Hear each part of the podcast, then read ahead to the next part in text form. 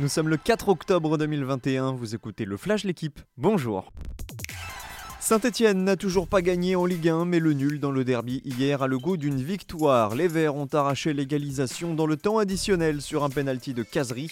L'OL avait ouvert le score en première période grâce à Awar, mais a terminé à 10 après l'exclusion de Lopez. Score final 1 partout.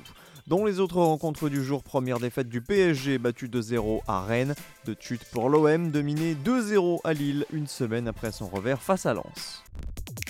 Il restera dans le cœur des supporters marseillais, des fans de Bernardino aussi. Bernard Tapie s'est éteint hier à l'âge de 78 ans, emporté par un cancer de l'estomac.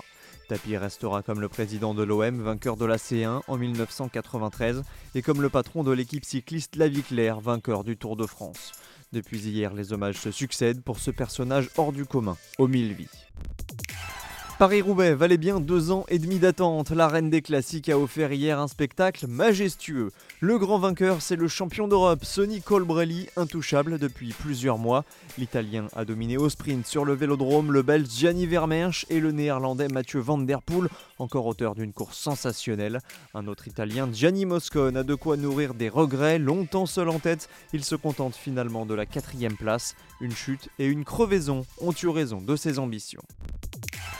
L'Italie est aussi à la fête au tennis. Yannick Sinner a remporté hier le tournoi de Sofia face à Gaël Monfils. Le Français espérait décrocher son 11e titre en carrière, le premier en 2021, mais le résultat est sans appel. 6-3, 6-4 en 1h17 de jeu. Sinner conserve son titre dans la capitale bulgare et peut toujours croire à une qualification au Masters. Merci d'avoir écouté le Flash l'équipe. Bonne journée